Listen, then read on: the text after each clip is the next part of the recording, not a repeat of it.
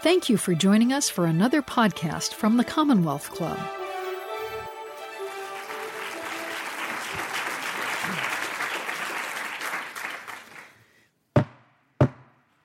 We'll now begin the program for our radio and internet audiences. Once again, I'm Gloria Duffy, President and CEO of the Commonwealth Club. Tonight's event is the second in our Thought Leadership series, Destination Health, featuring in depth conversations on the challenges affecting physical, mental, and social health. This series is underwritten by and in collaboration with Kaiser Permanente. And to frame the issue of gun violence, I'm now pleased to present Dr. Bechara Choucair, MD, Vice, Senior Vice President and Chief Community Health Officer at Kaiser Permanente. Dr. Choucair.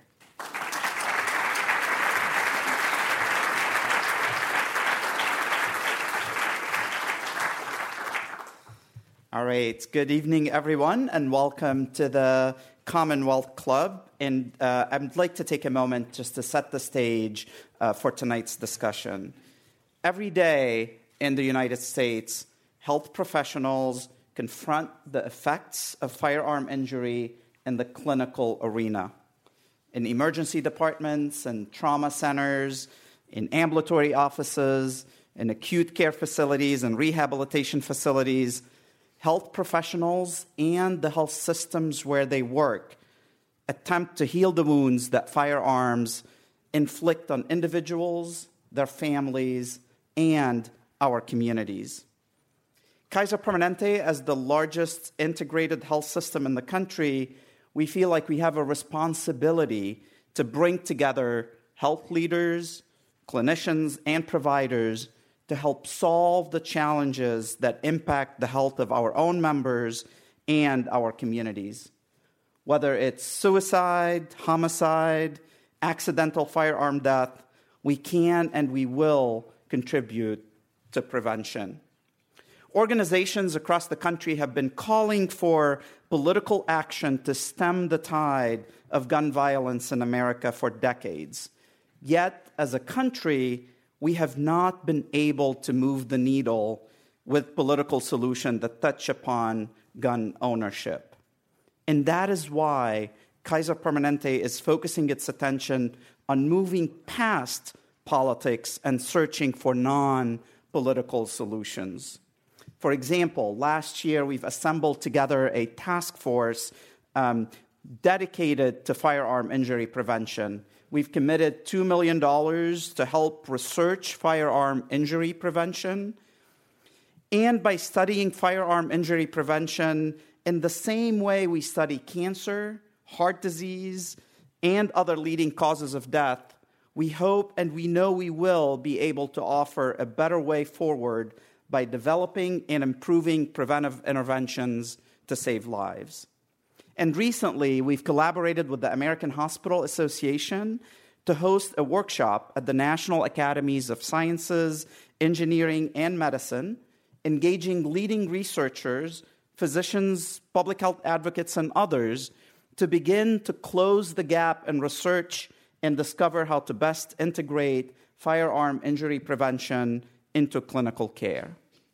And with this event tonight, we hope to hear from experts what non political solutions they might think are viable to move the needle on this challenging public health crisis, so that together we can make progress that has eluded us for so long. This is no surprise to anybody. This is a critical public health issue, and it requires us to move past the politics around gun ownership and we need to be able to develop non political solutions to this crisis. I am excited to hear what these thought leaders have to say, and I'm sure you are too. And now I'd like to welcome back uh, Dr. Duffy back to the podium. Thank you.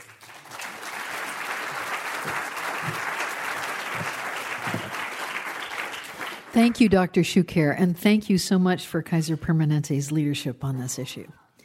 I'm now pleased to turn the program over to our moderator and the panel. Our moderator is Brian Watt, morning news anchor for KQED Radio. Brian joined the KQED news team in 2016.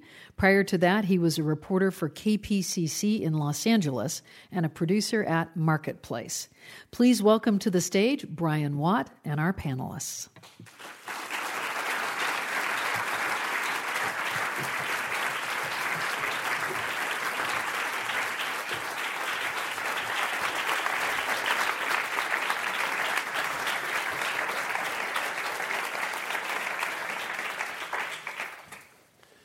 Thank you, Dr. Duffy.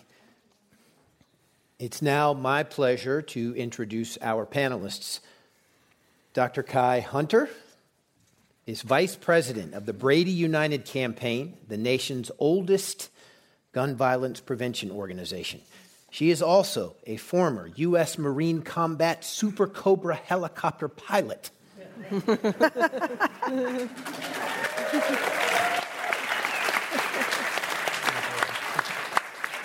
Serving multiple tours in Iraq and Afghanistan, Dr. Hunter also co founded Vets for Gun Reform and is also currently an adjunct professor at Georgetown University's Masters in National Security Studies program. Dr. Thea James, Associate Professor of Emergency Medicine at Boston University and Director of the Violence Intervention Advocacy Program at Boston Medical Center. In 2011, Dr. James was appointed to Attorney General Eric Holder's National Task Force on Children Exposed to Violence.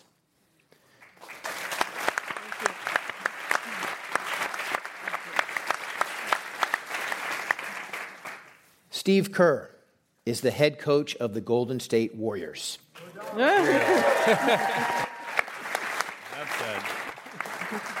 and a passionate advocate for gun violence prevention. As a survivor of gun violence, Coach Kerr regularly uses his public platform to raise awareness of the epidemic of gun violence in America.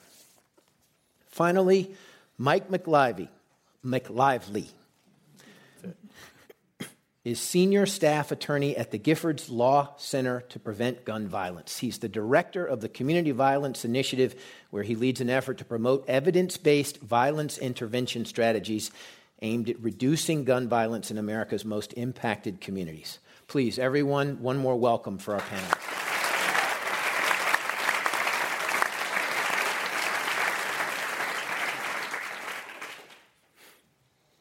When gun violence makes the news, it's all raw emotions the anxiety of the crisis, the sadness of the senseless loss of life or damage to life, the vigils, the moments of silence.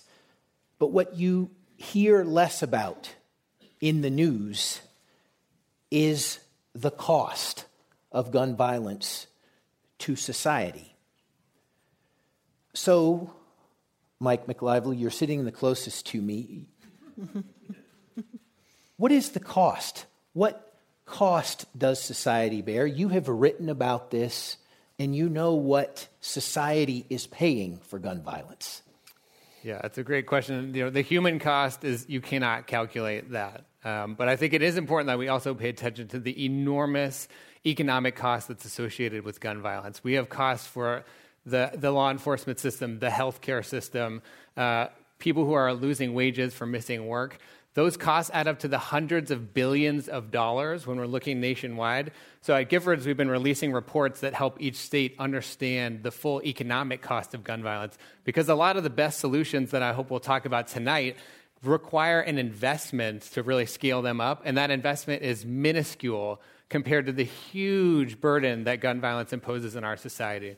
Is there one community, one state, for example, that you could put a ballpark figure on how much they wound up paying because of gun violence? We've estimated this recently for the state of Massachusetts, just as an example, and it's 1.2 billion dollars. And, and you know, when you look at that's just directly measurable costs, we can measure. So, like I was mentioning, healthcare costs, law enforcement. When you add in pain and suffering, those figures rise even more. So for the country, I'll give you that figure. It's $229 billion is the estimate.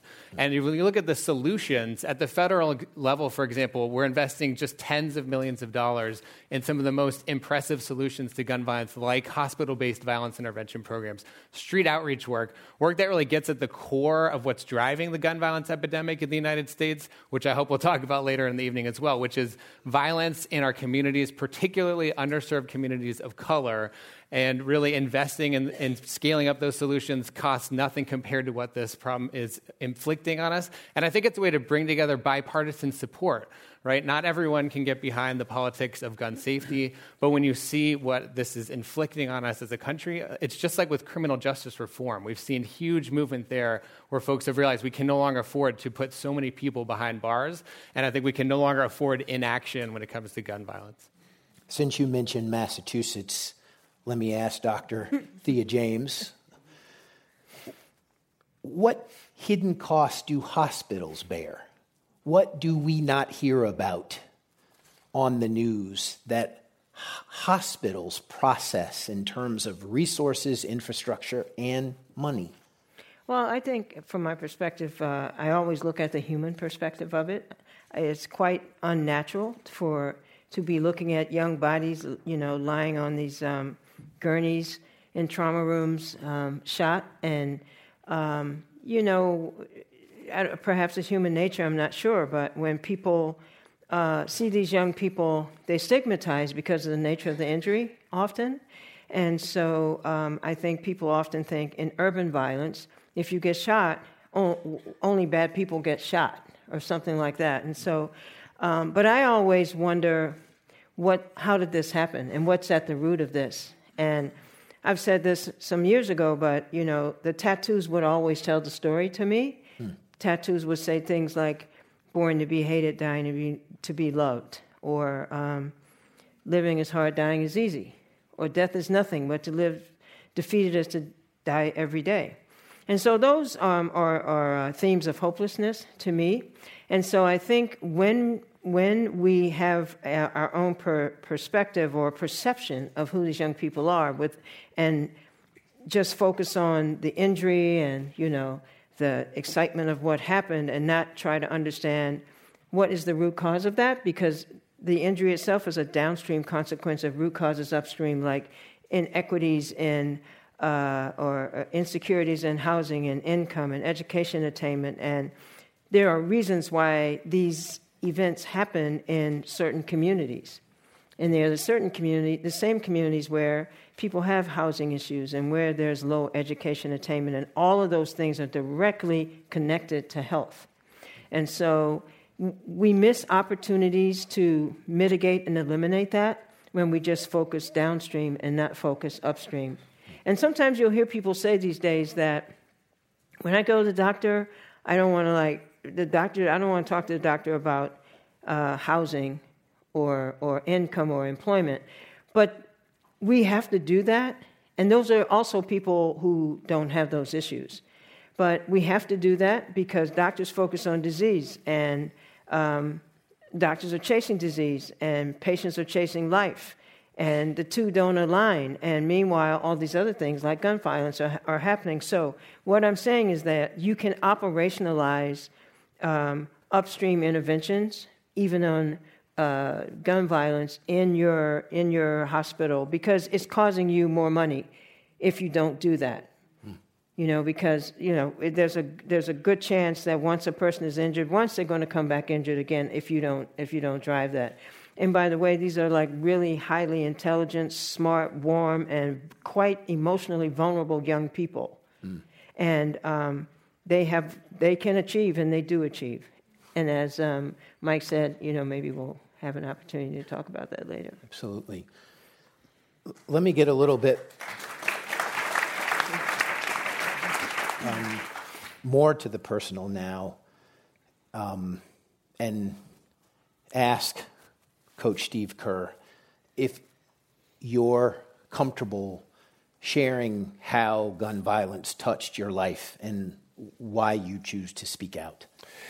yeah, um, you know that's that's why I'm here. So, um, well, thank you. I, but I appreciate you uh, you know, putting the question that way. But um, yeah, so I lost my dad in 1983. I was 18 years old, and he was a victim of terrorism in Beirut. He was the president of the American University in Beirut, and he was killed by two gunmen uh, just outside of his office.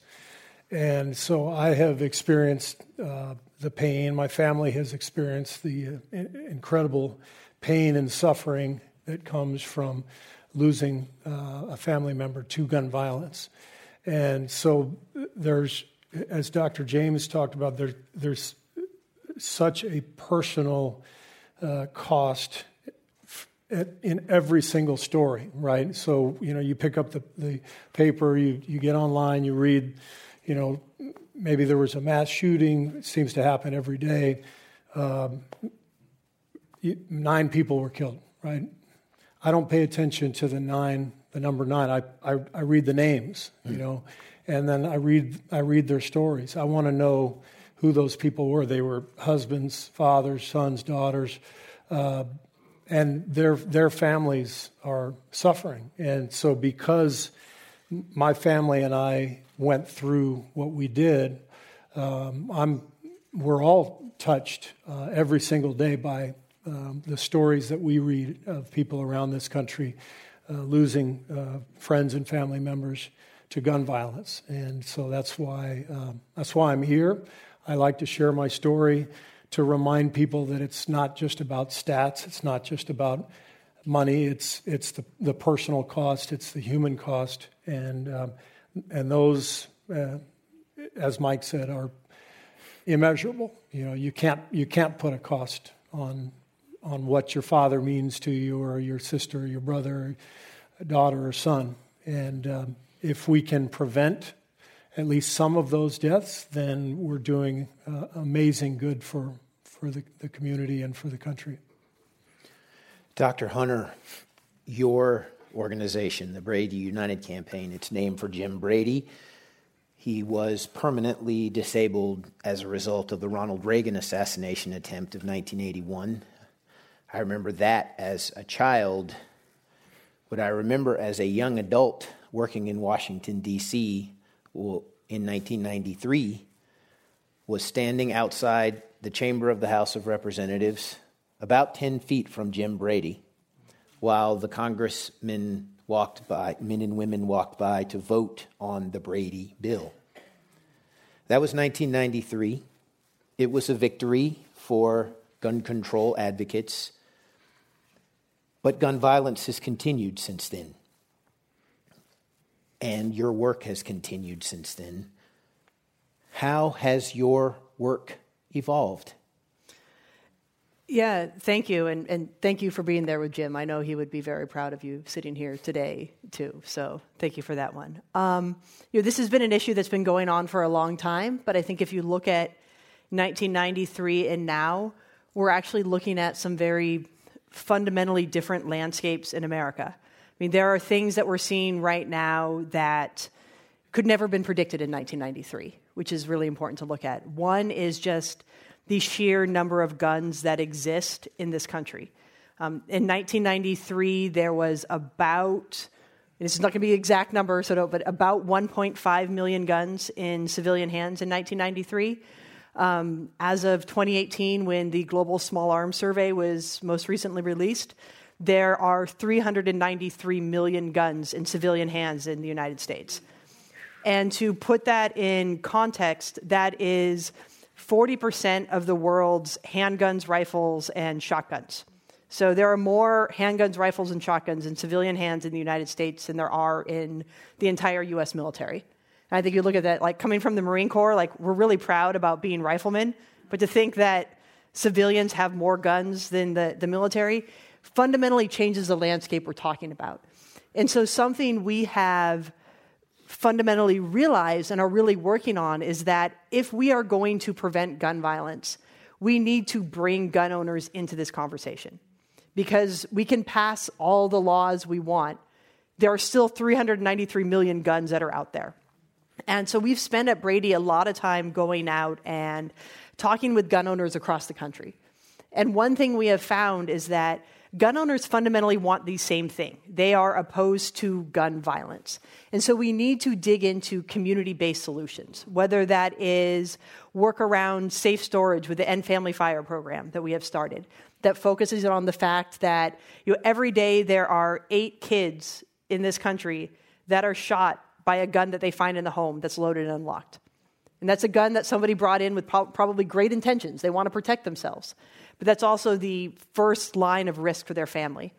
Every 16 hours, a woman is murdered by a intimate partner with a gun that she bought for self-defense as, a, as part of it.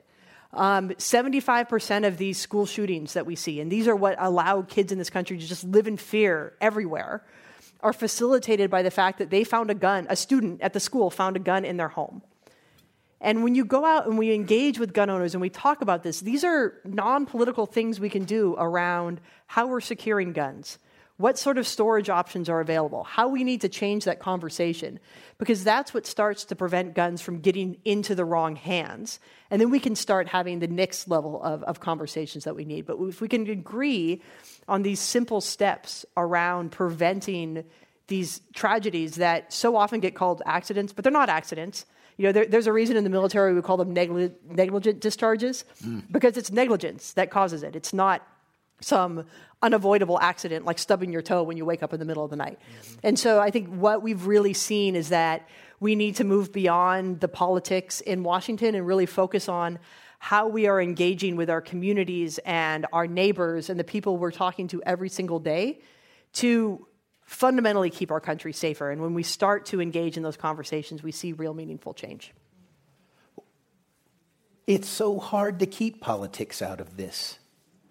But what, where, where and how does that conversation start? The non political solutions.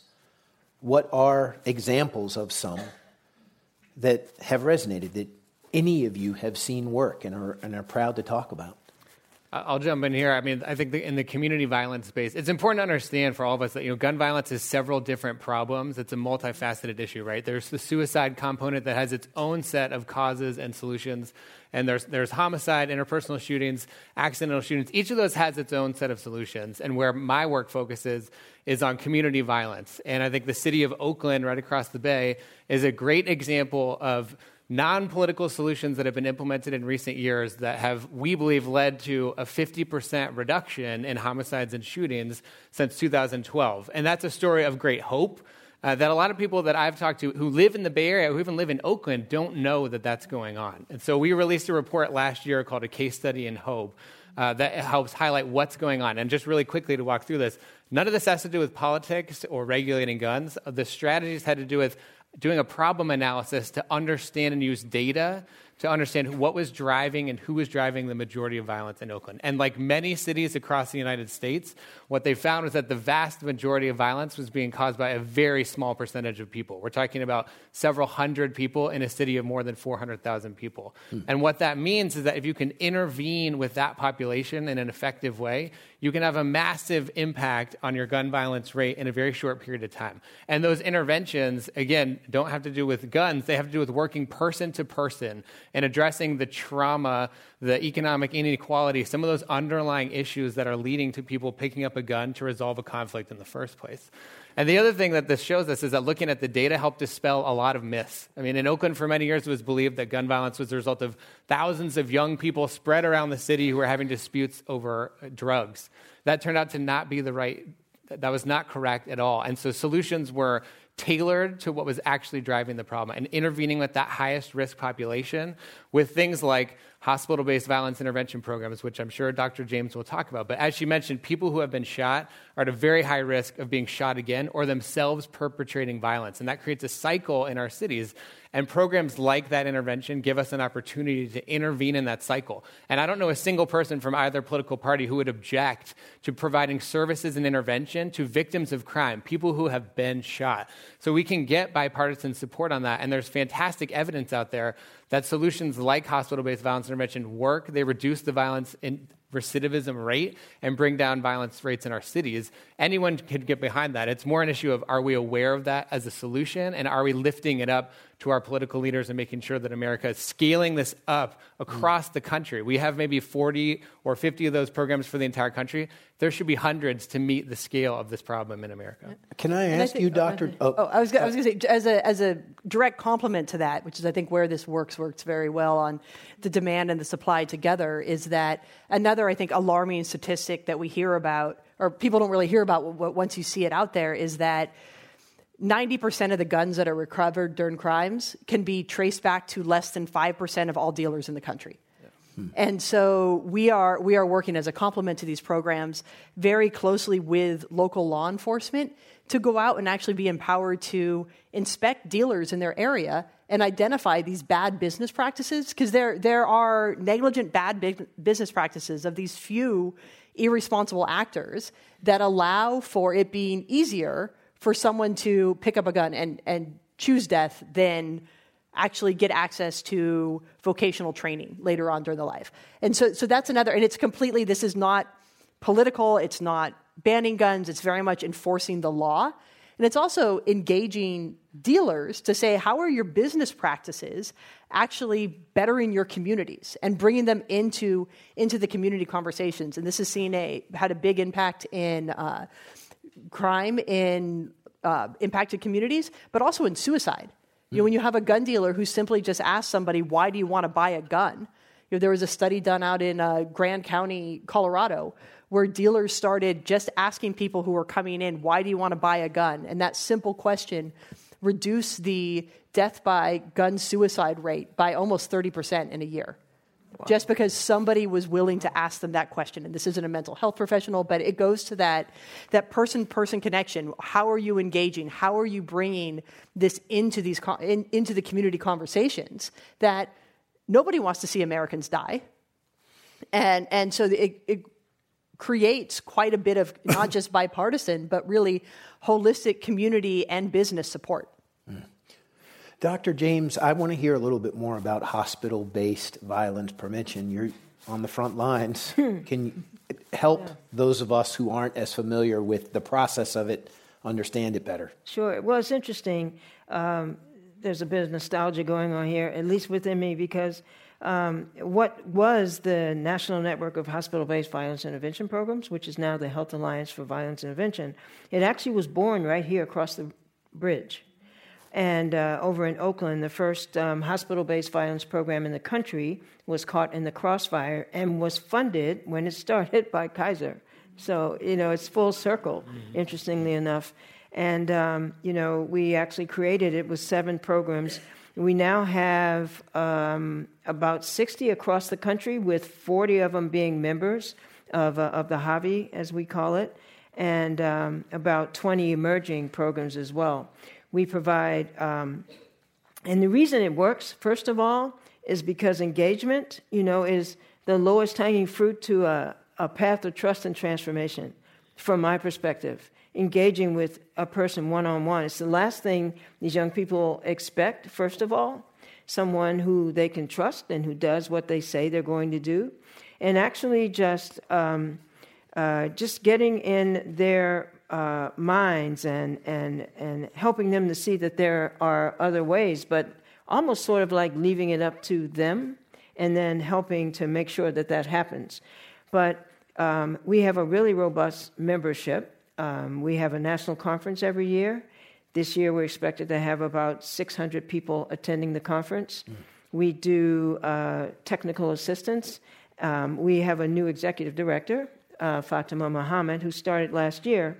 And uh, I'm, I'm, mentioning her because New Jersey just committed $20 million to setting up, uh, establishing um, hospital based violence programs, multiple ones in New Jersey. And the HAVI is the lead um, TA provider for, for those. Um, and the last thing I'll say is we also, um, so we do a lot of TA and developing, helping programs to develop. We also have um, work groups and learning and, uh, and learning communities in uh, four areas. We have them in workforce, that's working the, the people who are on the front lines. Mm-hmm. Um, and, and by the way, without them, nothing would happen because they're the people who are getting people to engage with them.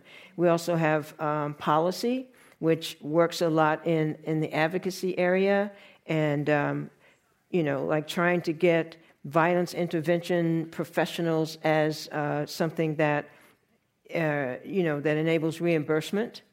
Um, and uh, we also have research and evaluation and mental health. So, um, it has grown and evolved like like like you wouldn't believe, and um, um, it it it is it does reduce and alter the life course of people.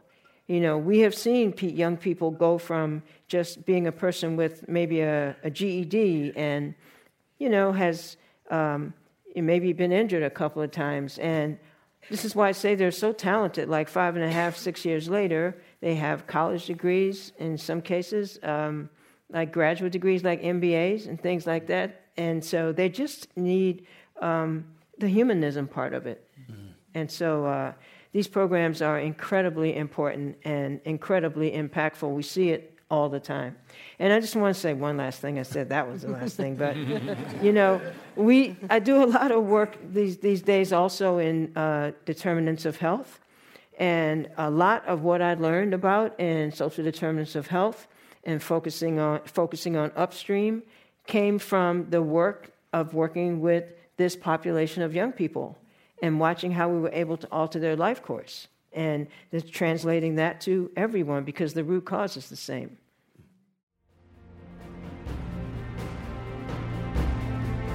You are listening to the Commonwealth Club of California. Hear thousands of our podcasts on iTunes, Google Play, and Stitcher. Learn about our travel programs to exciting domestic and international destinations. And when you're in the Bay Area, please join us live for any of our 500 programs each year.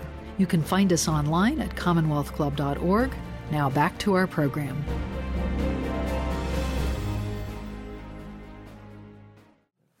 Coach Kerr, as a survivor, as someone who has been touched by gun violence, what solutions that you hear about resonate with you as someone who's been through it?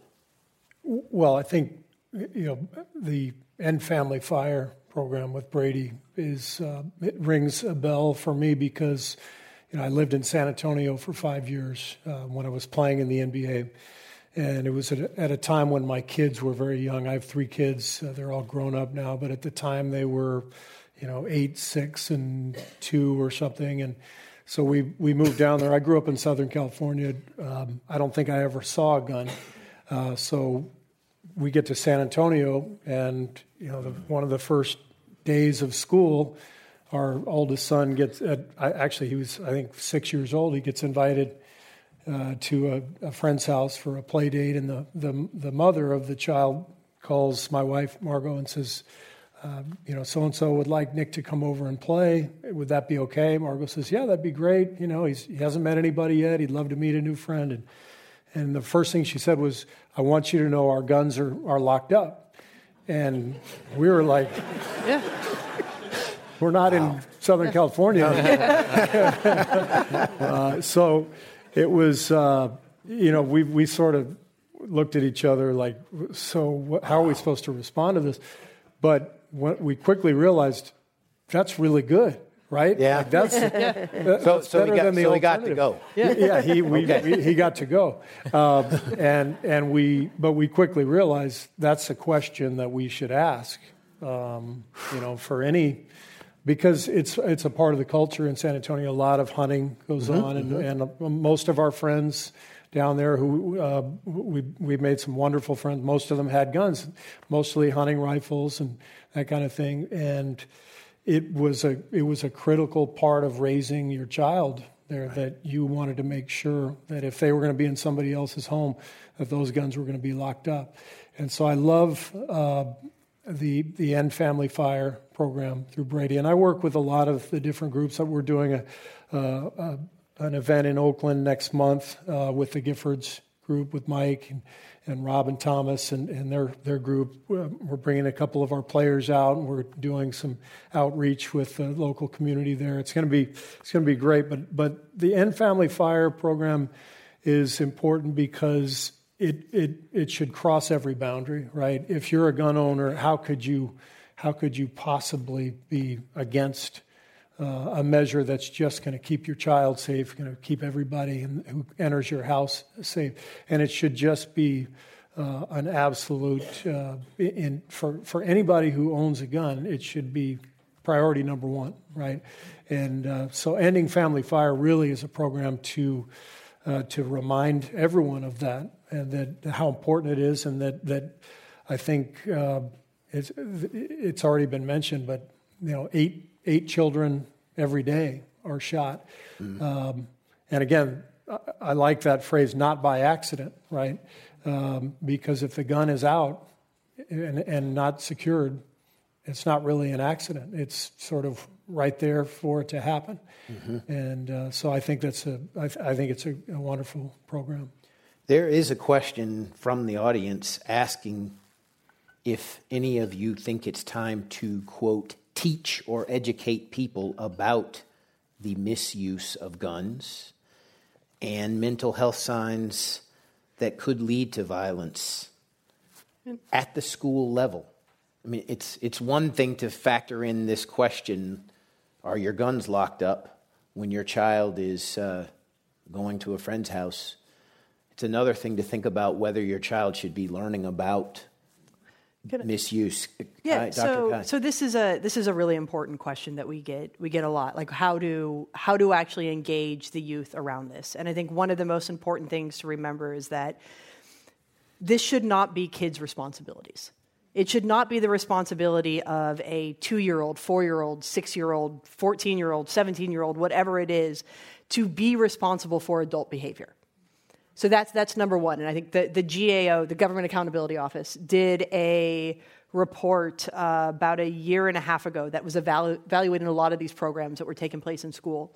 And it actually found that teaching kids, like, don't touch guns, don't do things with, like, you know, tell an adult, get a safety friend, whatever these things are, is incredibly ineffective. And actually, about 40% of kids who will repeat back these lines and say, you know, what do you do when you find a gun? Oh, don't touch them. Don't do, you know, get a safety friend. When they actually are presented with the opportunity to see a gun, what do they do? They go play with it because they're kids and that's what they do. And so I think putting the onus on kids is incredibly, incredibly dangerous. That said, kids and youth are also a very, very powerful messenger to persuade adults to engage in better behavior. Mm-hmm. And so you know, we've been working with the End Family Fire Project um, very closely with the schools in Marin County, again, here just across the bay, to engage with the PTA and the school district to teach kids about what safe storage is, essentially to bring it up at home to their parents, like, hey, are we doing this thing?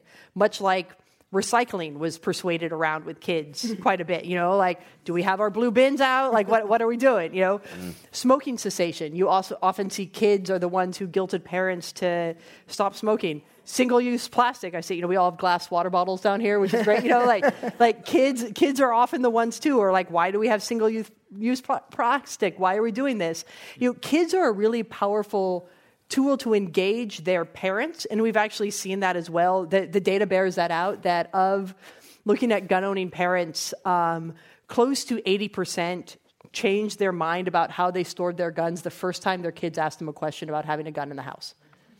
And so, I mean, that's, that's a huge thing. The first time a kid, and this is ages again, 2 to 18, said, Hey, do we have a gun?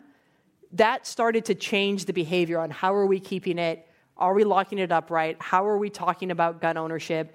Do we need guns in the home? All of these things start to change. So kids are very, I think, important as catalysts to do good behavior. But this absolutely is something that should not be put the burden on children. This is, as adults, it is our responsibility to keep our kids safe so they can grow up and be curious in these environments. You know, we want them to explore. We want them to go play dress up. We want them to rifle through stuff in closets we can prevent them from getting shot very easily by just locking guns up. And so I think that that's an important distinction that kids should be learning about safe storage as part of being a responsible citizen to your community, but it shouldn't be up to them to protect them and their, their playmates when they're they're playing dress up or you know Wild West sheriffs, whatever whatever it is that they're playing these days. Mike Mike, Mike McLively, it, it, in, in, the, in Oakland's work on this space, did the education of young people play a role at all? There's definitely a role, but part of what I was saying earlier was this problem analysis revealed that the, the average age of a perpetrator and victim of gun violence in Oakland was actually closer to age 30. So a lot of the resources and interventions that have been designed prior to the last few years have been really focused on youth. And not to say we shouldn't be providing you know, supportive spaces for our youth. Absolutely, we have to do that. But also, we have to recognize that most cities aren't built up with the structures and the systems to interface with those folks who might be 28 years old with a dozen convictions in their record uh, and have been failed by, by system after system in our country. You know, we have to recognize that a lot of this is the result of systemic inequality, lack of access to education, traumatic experiences when you're a child, and so on.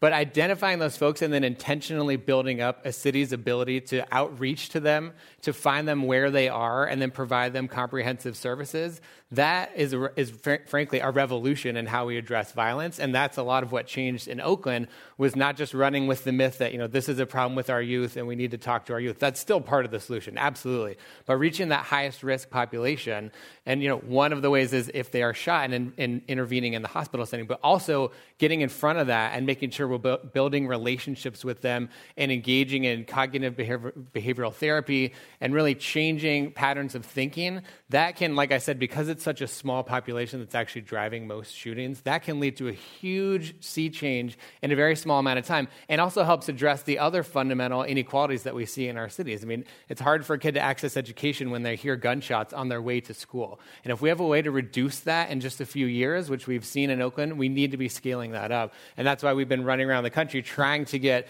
you know, Oakland's a special place where the city actually voted to tax itself. So $20 million a year are flowing in to both law enforcement and, importantly, community groups that are doing this work on the ground. And we've been trying to push the state of California to vastly increase its investment in those types of solutions. And we've had success there. I mean, just last year, between what Dr. James was talking about in New Jersey with the $20 million increase, California, we're talking about tens of millions of more dollars that are starting to flow to those sorts of solutions. And that is just the beginning. And we're, we're really looking to scale this up so that we are spending the amount of money and getting resources to the communities that are most impacted by day to day violence.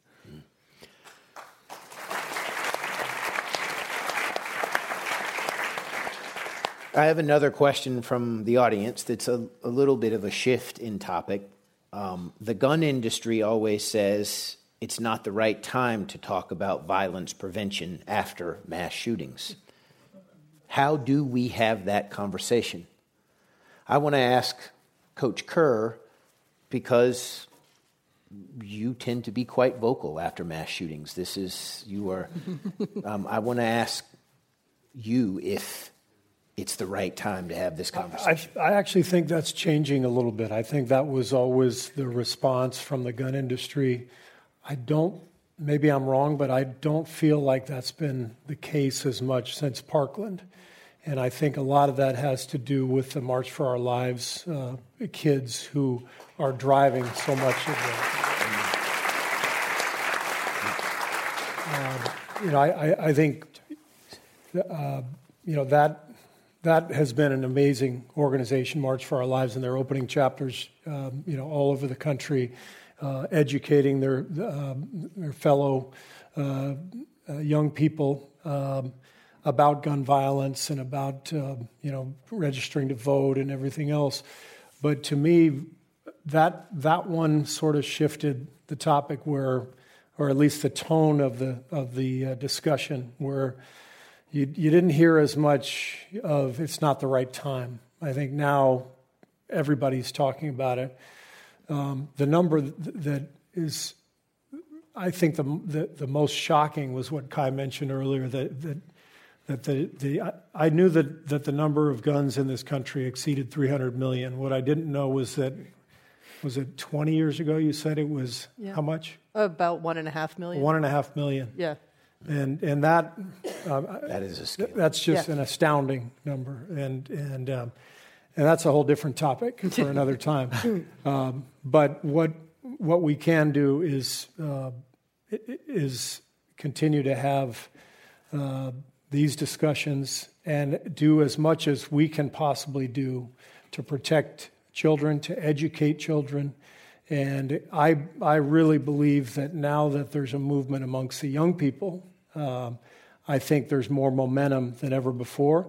And I think there's more sentiment among all Americans um, for, for more to be done. I just want to say really quickly, the, the, I think the Parkland students are a great example. And one thing they did that I think is so important to lift up is one of the first things they did uh, in the wake of that was they went and met with other students in Chicago. And they helped highlight that this is going on every single day in Chicago. And where's the National March for the more than 700 people who were killed in Chicago in a single year? So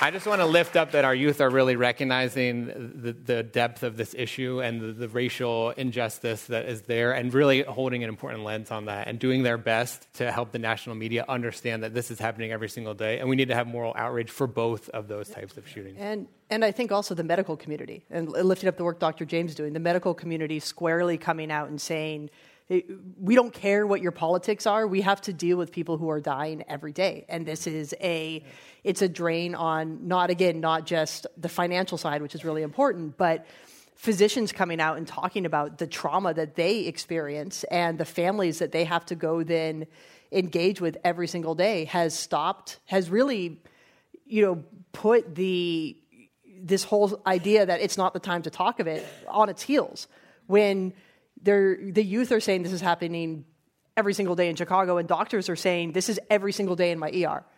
You can't say it's not the time to talk about it. It's absolutely the time to talk about it. This is where this is the conversation we're a part of. Our job is saving lives.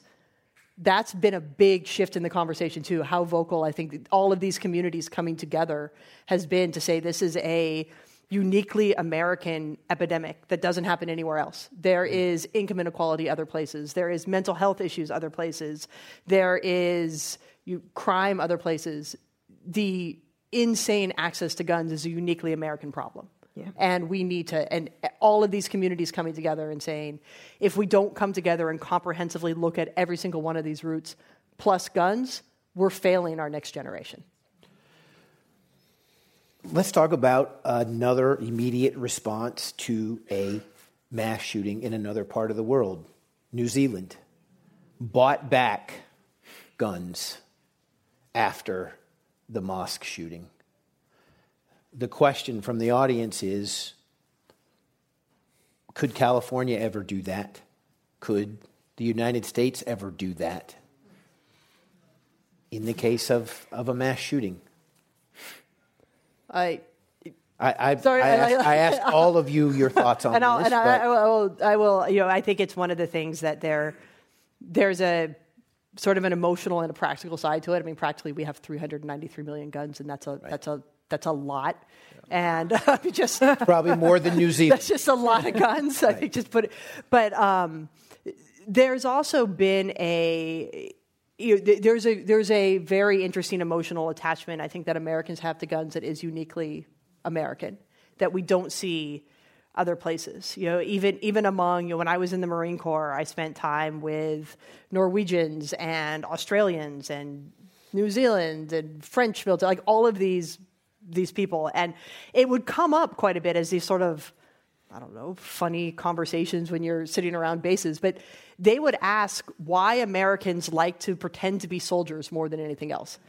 And they would look around, but, but and it wasn't like dressing up Halloween pretending to be soldiers, is they would bring up these these like media posts of people dressed out in like full tactical riot gear saying that they're good guys with guns walking down the street. And they're like, we just don't we don't understand what this is. Like why like they're they're more armed than you are and you're hanging out in a war zone. Hmm. That should tell you something. But um but so so I think we have this there's a culture and the culture is starting to crack. I think the culture is really starting to crack when you're seeing more and more combat veterans talking about the fact that these are these are weapons that are uniquely designed to kill as many people as quickly as possible and in the Vietnam War when they were developed they had a purpose they don't belong walking down the street in Richmond, Virginia, or San Antonio, or Oakland, anywhere, because that's you know this this shouldn't be a war zone. So you're starting to see that shift. But I think, in addition to just the vast number, the cultural shift has to happen because right now the you know, the government is literally outgunned by the populace in this country. I'm sorry, that's not a very happy answer. we're not here. We're not all here for happy answers. I want to get back to another question. Very good questions from the audience this evening. When will we invest in urban gun violence from a lens of a symptom of an illness due to a lack of access to health care? Hmm. Dr. James. Well, I, I feel like it's a, it's a little bit of what I said, uh, said earlier. It's a, it is a public health issue, and it is a, a symptom, is a downstream consequence again. It's very similar to people who are perpetually unstable with chronic diseases. And um, I actually am a little bit hopeful because, um, as I say, there is light on the horizon because people are, just like people are beginning to focus on people who are perpetually unstable in their health and understanding what's driving that. And it's usually because people are more focused on trying to survive, they can't prioritize health. And so they just, you know, they come in, you fix them, you reset them to baseline, and discharge them right back to what's driving it. Yeah. And so um, and, and uh, I think we're beginning to pay a bit of attention to that around the country with this whole notion of things like anchor health institutions that really focus on the root causes of these things and even focusing in communities and you know creating like more uh, local economies and things like that for, you know and i think it's the exact same thing with um, you know with, with, with gun violence um, same kind of root causes um, and just like we use trauma informed approaches to work with people who have been injured by guns, it's the same thing with you know with uh, with everyone else. So, but I am hopeful about it because people are beginning to use these sort of upstream approaches in general. It's not you know there's a whole organization of like 45 big healthcare systems, and Kaiser is one of the founding members, actually called Healthcare Anchor Network um, uh, and there are like these big systems all across the country that are focusing on this. And so I think we understand now that the cycle will continue until we actually go upstream and understand the root of it and address it there to mitigate and eliminate the things that are that are driving it. So I'm really hopeful about that. It's actually happening. We just have to, you know, find ways to sustain it. There's another question asking if we could be moving towards a way of identifying those who po- pose a gun violence threat. Mm-hmm. Um, in the context of destigmatizing people with mental health concerns while educating the public on preventative measures. Any of the work, Mike, that you're seeing address that? What, comes to mind for me on this is a, a, major development, I think, in the last few years that folks may or may not know about is this notion of gun violence restraining orders that have really just caught fire and have been adopted starting in California uh, and a few years ago after the Isla Vista shooting. And this is a really smart and targeted approach to violence prevention because, like we said, you know, there are hundreds of millions of guns out there, but there are also individuals who show signs of being dangerous to their, themselves and others. And until recently, in many and most states, there was just not a tool for disarming temporarily those people during periods of crisis. And all of a sudden, now, you know, dozen or many states have adopted new this new procedure, the gun violence restraining order. That's a lot, and we just released a report on this. I would encourage people to go to our website, uh, smartgunlaws.org, and check this out for yourself. But we looked at how this was being used in Broward County in Florida, and there are incredible examples of people who were planning out very specific attacks, mass shootings, who ha- had their weapons taken away from them. And prior to this law being put into place, there would probably not be a way to temporarily disarm people in that position. So I'm hopeful that that has just taken off. And again, as another example of something that has bipartisan support is being adopted in states with different uh, ideological beliefs. And again, it's very targeted and it's based on risk, not just based on eliminating access to firearms. So I, I think about that as a very powerful tool and a really important lesson from California from recent years is we need to do a lot of work to educate people on how this tool can be used, whether that's law enforcement or the citizens. Uh, when it was first implemented in California, very few people were using it. And so one of our big pushes at Giffords is to help people people understand the implementation side, that this tool is out there, provide tools for the, for the public to learn how to use it and make sure that it's being used as much as it should. And in Florida, we're seeing, you know, that has prevented literally hundreds of potential shootings from taking place. We need to keep looking at uh, options like that to prevent shootings before they happen. And I think the other side of it, too, is really the whole of medical approach to it. Um, work out of Mass General Hospital is finding right now that if they look at their, their network and system, um, the vast, percent, uh, vast majority, something like over 70% of individuals who died by gun suicide, had had some contact with a healthcare provider in the previous 30 days.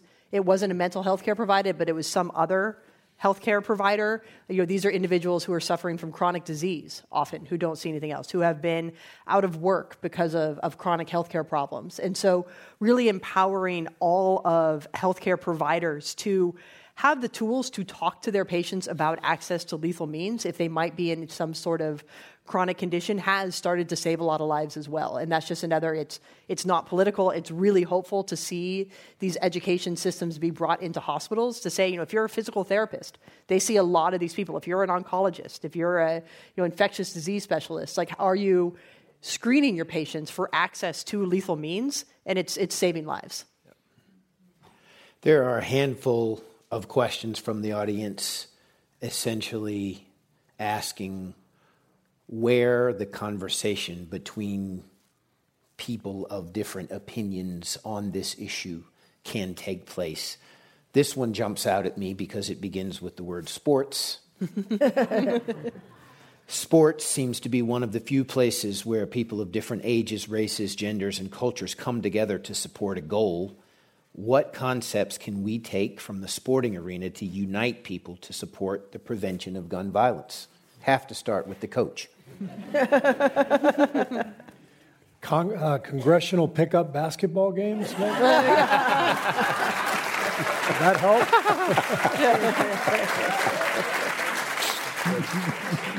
I mean, that, that, that's the thing that's so frustrating, right? We, we uh, you know, we have uh, 90%, give or take a couple percentage points, of people in this country, regardless of their political affiliation, want background checks, and yet we can't get that passed through through the Senate. Um, so no matter how you slice it, it's still going to come down to um, a political issue, um, and there's all kinds of different um, components to this as we're as we're hearing tonight. Uh, but it's still going to to come down to how much are we going are we willing to do how much is our government willing to do because all the facts are out there you know. Um, one of the, the best uh, analogies that i've seen is the comparison to the auto industry. I think nick kristof from the new york times wrote uh, a piece years ago comparing the deaths in the auto industry now uh, to 50 years ago 50 years ago there were 10 times as many deaths um, as a result of automobile accidents. And so they've been reduced by tenfold. And you can figure out why pretty easily, right? Car seats, seat belts, airbags, speed limits, uh, just better, uh, better cars, more safety uh, built into cars. Um, but it, every, you go down the line, you know, driving driver's tests, and so why can't we have all that? We we we have three three how many 390 million guns in the country. Um, but why why can't we have a series of tests that if you want to buy a gun, you have to take these safety tests, you have to take precaution. The NRA about 15 years ago, um, a lot of the uh, the gun companies built uh, fingerprint guns so that when you bought a gun, only you would be able to fire it. And what they found was they couldn't sell any of them. They just weren't cool, I guess. So the gun companies said, we, We're not selling any of these, so we're not going to make any of them. And that's when the NRA really got involved, and, and then it became more uh, about selling guns than anything. And so, why can't we turn this into a public health issue? Why can't the CDC actually be involved with this? Um, with why can't we put money uh, in, into governmental studies, in, into how can we save people's lives. And we're not even talking about getting rid of three, 300 million guns. We're just talking about making sure we go through safety protocols just like we did uh, with the auto industry. So I think it's a great analogy, and I think it's the logical place for this to end up because we're probably going to be fighting over, you know, the Second Amendment forever in this country, the way things look. So why can't we just at least come to an agreement on safety measures? Wouldn't that be something everybody would be interested in?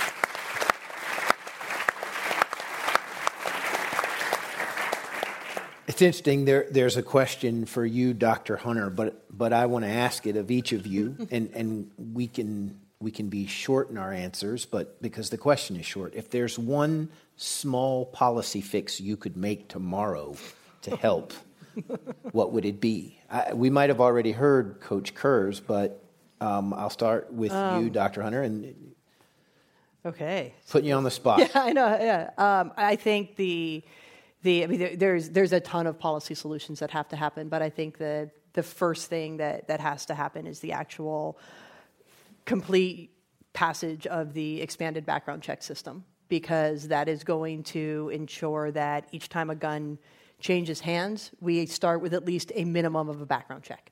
And we know that the gun show loopholes, the private sale loopholes, allow for it to be virtually impossible to prosecute trafficking in some states because you can't prove it. Um, it allows for individuals to engage in straw purchases without being able to prove it. So I think that needs to be the first thing that we have happen. There's near unanimous support. I mean, 90%, as, as Coach Kerr said. I mean, I don't think 90% of the country thinks my puppy is cute. So, like, I mean, this is this is really a a big, you know, like like a, a big thing, and I think that has to be the first thing we do that will start to save lives. But it also opens the door to how easy it actually is to do these things and and save lives. Yeah. Dr. James, one, so one I, policy fix? I actually would have said something very similar because I think if we stop, um, you know, if we can make it not so easy, you know, for people to, you know, to get guns in their hands and to have deeper um, checks and things like that. Um, but since you already said it, I'll say another one. Um, I, this is a good. I like this. I would say that uh, I would make, um, you know, uh, uh, hospital-based violence intervention programs universal and a part of level one trauma centers accreditation yeah. to have these, uh, yeah. these programs in place.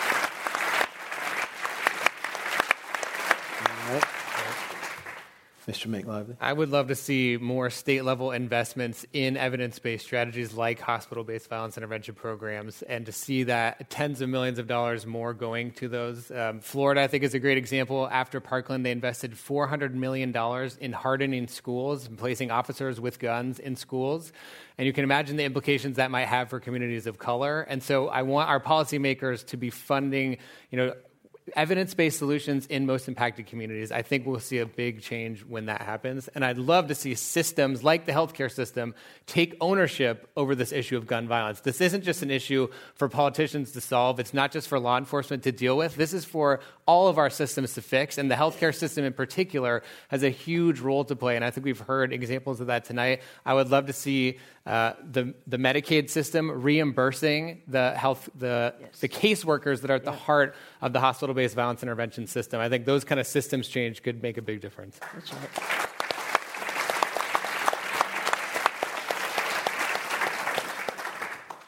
I want to ask uh, my last question to Coach Kerr because I imagine that there are a lot of people listening, watching in the audience who have survived gun violence and are dealing with it. Do you have advice for getting through it, for continuing to get through it? You've obviously done okay. We're proud of you. but what. Thank you.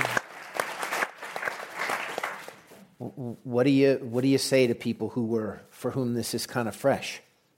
Yeah, um, you know, life goes on, and and um, I think the, the main thing is to lean on on family and friends, and and um, you know, you, you never you never sort of get over something, um, but you you uh, you learn to to live your life and still take great joy out of life through your interaction with other people, and uh, particularly family and friends. And um, and I there, I don't know if that's advice, but you keep going. Well, with that, I would like to thank our panelists very much. Dr. Kai Hunter, Vice President of the Brady United Campaign, Dr. Thea James, Associate Professor of Emergency Medicine at Boston University and Director of the Violence Intervention Advocacy Program, Coach Steve Kerr of the Golden State Warriors, and Mike McLively, Senior Staff Attorney at the Giffords Law Center to Prevent Gun Violence. Thanks to all of you. And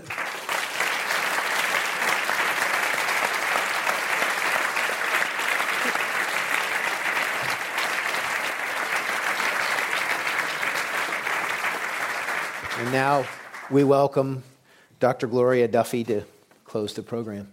Wasn't that a terrific panel? Thank you so much. Thank you. Thanks. Thank you. Thanks to our panelists and to you, Brian Watt, an excellent moderator. Yeah. We hope tonight's program has provided some new ways to look at the subject of gun violence. Uh, we thank Kaiser Permanente for their support of the program. I think we heard things that each of us can do here. They don't involve changing national policy in Washington, whether it's locking up guns in your own environment, joining one of these fine organizations like the Gifford Center or the Brady's campaign uh, in doing supporting what they're doing, uh, working in the medical system if you're, you're in that system. Uh, there's something each of us can do. So I hope you will have listened to this tonight, and each of you will try to do something in your own lives to deal with this problem. I'm Gloria Duffy. Now, this meeting of the Commonwealth Club is adjourned.